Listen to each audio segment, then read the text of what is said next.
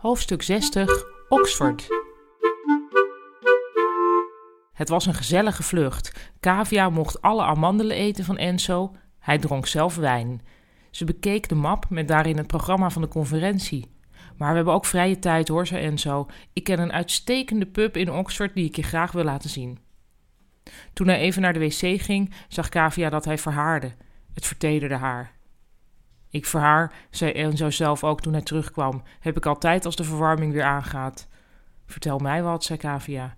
In Londen namen ze meteen een trein naar Oxford en vervolgens een taxi naar een wat deprimerende buitenwijk waar het hotel slash conferentieoord stond, vlak naast een voetbalstadion. Welcome Communication Professionals stond er op een banner bij de receptie. Ze checkten in. Twee kamers natuurlijk.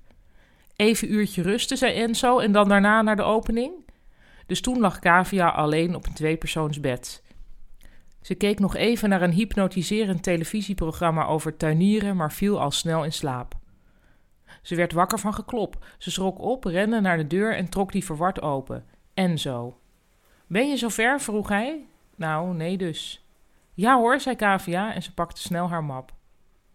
Met een vacht die vanaf haar kruin tot haar knieën in de war zat, liep ze met Enzo naar een schaars verlichte zaal in de kelder van het complex. Iedereen zat al. Snel zochten ze twee stoelen achterin.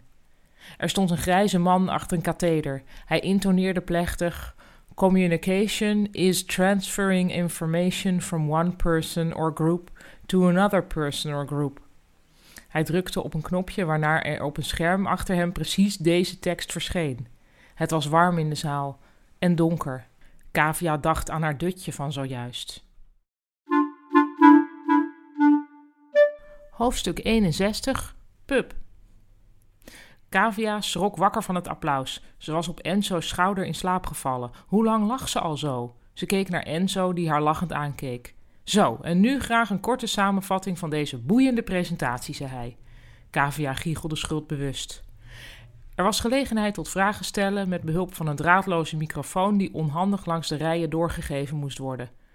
Microfoontechniek is alles, schreef Kavia op haar map en liet die aan Enzo zien. Kom, we gaan, schreef hij terug.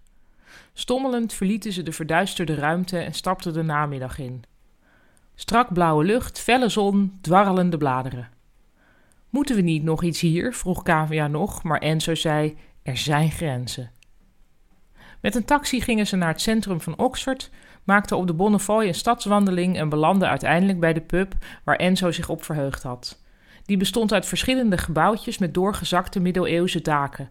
Daartussen binnenplaatsjes met lange tafels waar iedereen gemoedelijk aan het bier zat. Je kon ook nog best buiten zitten, vond Cavia, als je de frisheid even actief wegdacht. De studenten en docenten die er zaten leken op figuranten uit een Harry Potter film of anders uit een aflevering van Inspector Morse. Ze schoven aan bij een tafel. Enzo haalde voor zichzelf een pint en voor Cavia, nou vooruit dan maar, een halve. Er kwam nog een gepofte aardappel aan te pas, heel veel tortilla chips, nog een pintje en nog een half pintje en toen was het donker. Enzo en Cavia hadden hun schooltijd met elkaar doorgenomen, hun studie en hun afdelingen. Cavia had het over haar geniks in de zomer en toen was het stil. Enzo schraapte zijn keel en zei: Je komt zo toch wel gewoon mee naar mijn kamer, hè? Cavia verslikte zich. Ja, sorry dat ik het zo bot zeg, maar ik kan niet zo goed tegen een spanningsveld dat te lang duurt, zei hij. Oké, zei Cavia. Zo kon het dus ook.